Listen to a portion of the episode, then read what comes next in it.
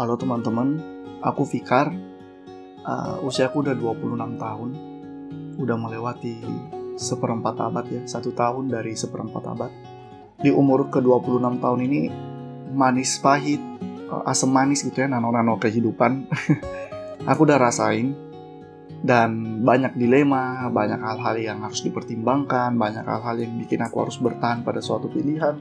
Itu nggak mudah, tapi aku punya satu pengalaman yang mengubah prinsip hidupku yang membuatku uh, bisa mengatasi hal-hal tersebut. Mau dari quarter life crisis, uh, dari titik terendah dalam hidup gitu kan. Aku akhirnya bisa menghadapi hal tersebut. Singkat cerita, aku dulu waktu SMK uh, eh, dihadapkan banyak hal yang pertama, pertama kali aku masuk SMK itu aku lolos di beberapa SMA dan SMK. Ada SMA yang aku punya peluang besar untuk ambil uh, akselerasi sekolah 2 tahun. Tapi akhirnya aku memilih SMK yang aku harus sekolah 4 tahun. Sekolah itu emang 4 tahun.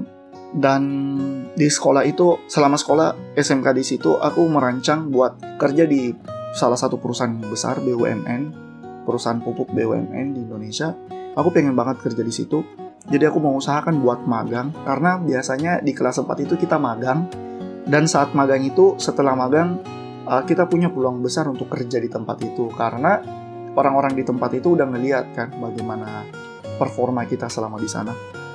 Udah aku set semuanya dan pada saat SMK kelas 4 itu aku ternyata nggak magang di tempat itu. Aku nggak dapat jatah gitu. Aku gagal. Aku ngerasa gagal. Akhirnya aku ese akhirnya aku magang di area Cikarang. Uh, selama magang pun di sana aku dapat banyak banget job kerjaan banyak banget aku pengen ngeluh tapi aku uh, harus bersyukur karena ceritanya aku kayak dipungut gitu di tempat magang itu. Karena tempat magang yang aku pilih itu semuanya aku nggak lolos gitu kan. Dan aku ditawarin tempat magang itu. Maksudnya aku direkomendasiin gitu. Jadi aku bersyukur. Tapi ternyata karena aku kerja gitu kan aku kerja gitu aku telan mentah semua gitu kan. Masukan yang ada aku harus kerja ini kerja ini. Pada saat setelah magang itu ternyata aku diterima kerja di tempat itu gitu. Dan bersamaan dengan aku lolos SNMPTN jadi aku terima aja pekerjaan di sana aku ambil pengalaman banyak hal di sana dan akhirnya aku resign gitu jahat ya aku resign resign dan akhirnya aku uh, kembali ke Makassar untuk persiapan wisuda dan setelah itu untuk uh, untuk uh, ambil SNMPTN itu untuk lanjut kuliah. Sebelum wisuda itu ternyata terbuka pendaftaran untuk BUMN pupuk tersebut kan. Udah akhirnya aku semangat gitu kan untuk daftar lagi.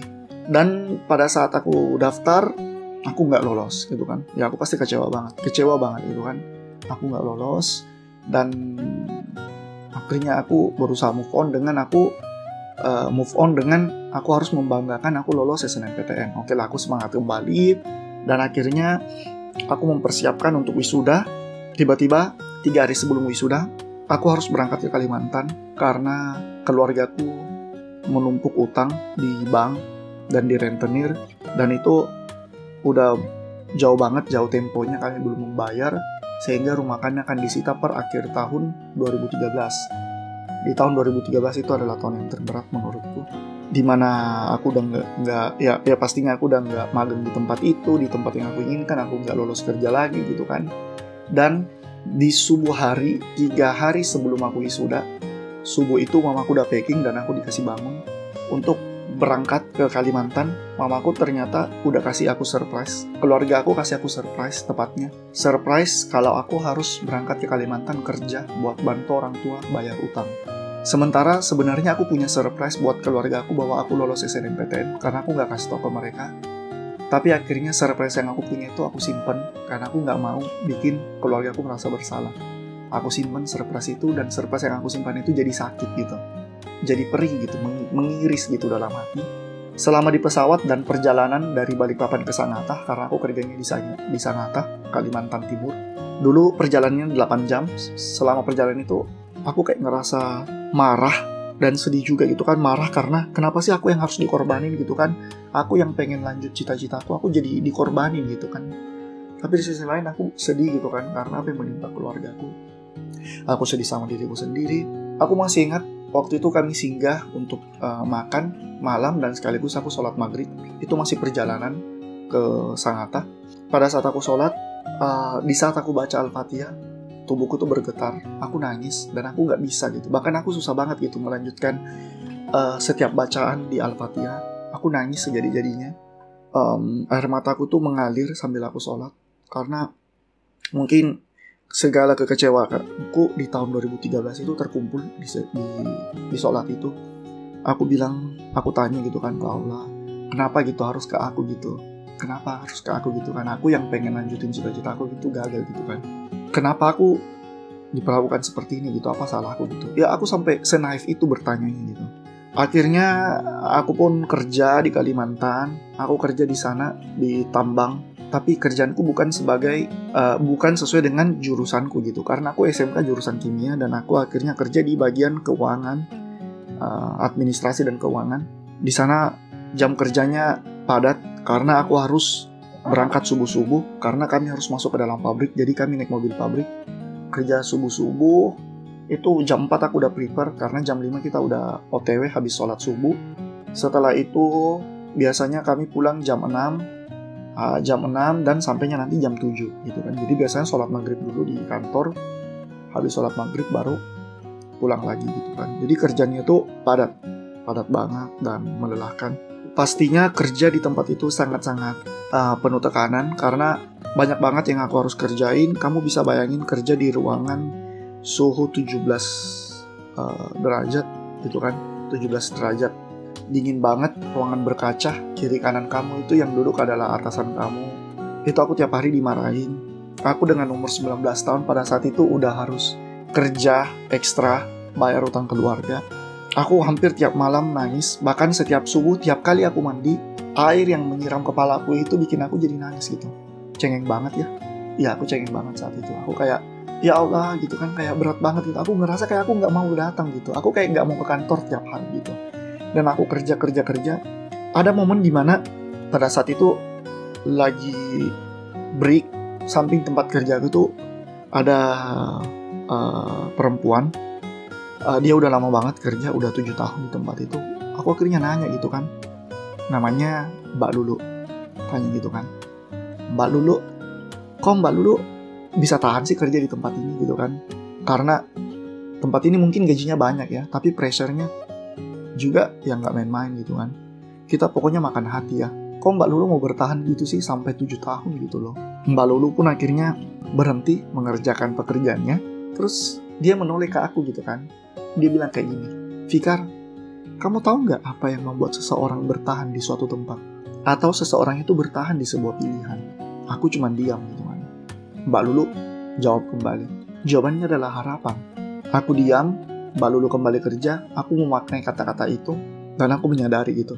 Mbak Lulu bertahan karena orang tuanya dua-duanya harus masuk ke rumah sakit dan Mbak Lulu yang harus membiayai perawatan jalan kedua orang tuanya tulang punggung keluarga itulah yang jadi harapan dia untuk bisa bertahan. Dan itu yang bikin dia selalu harus bekerja dan membuat dia merasa senang gitu ketika harapan-harapan yang orang lain gantungkan ke dia itu tercapai.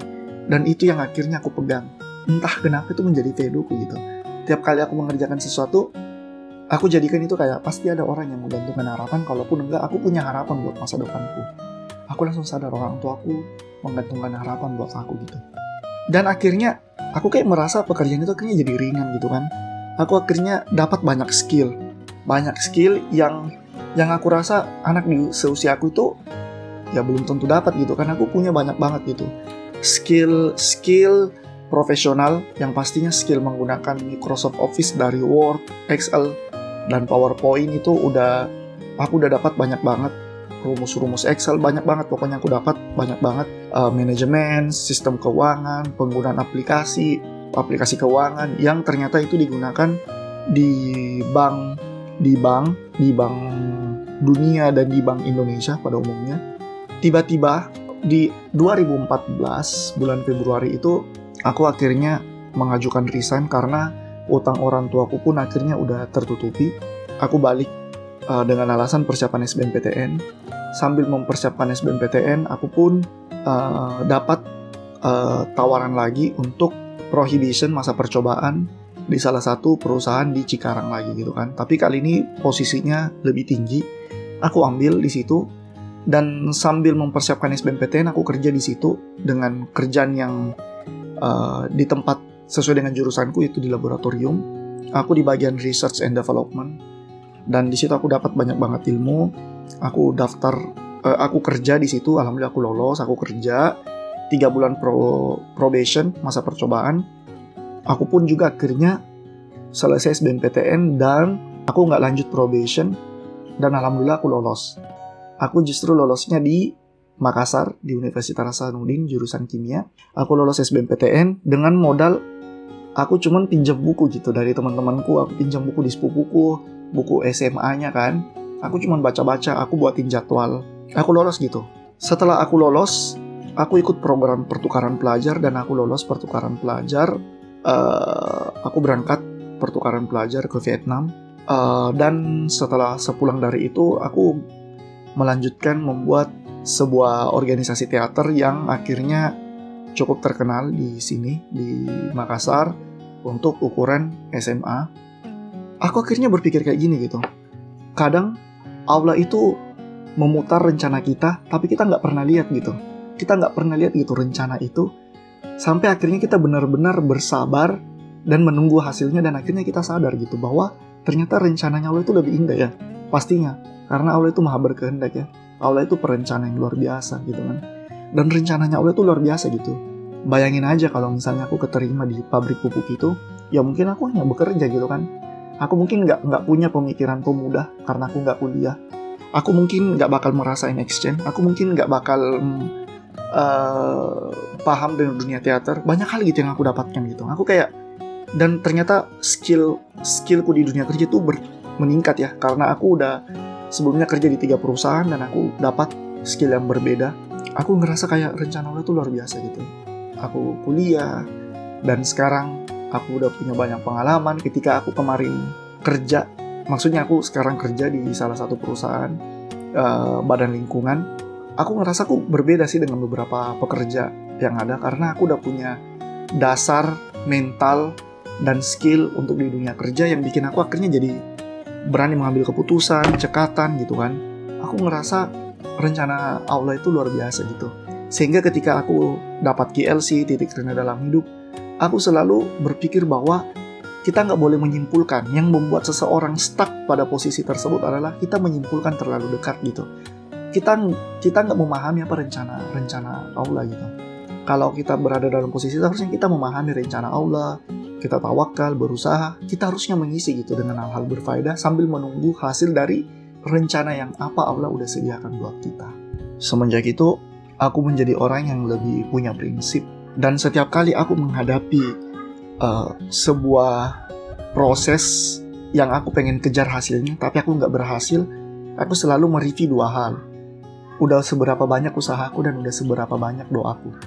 Kalau aku ngerasa usahaku ini besar banget, Aku selalu berpikir bahwa mungkin usahaku terlalu besar dan doaku terlalu besar juga, sehingga Allah tidak memberikanku hasil tersebut karena mungkin hasil tersebut gak setara gitu dengan usahaku. Mungkin usaha yang sebesar ini cocoknya dengan hasil yang lebih besar lagi. Aku selalu percaya gitu.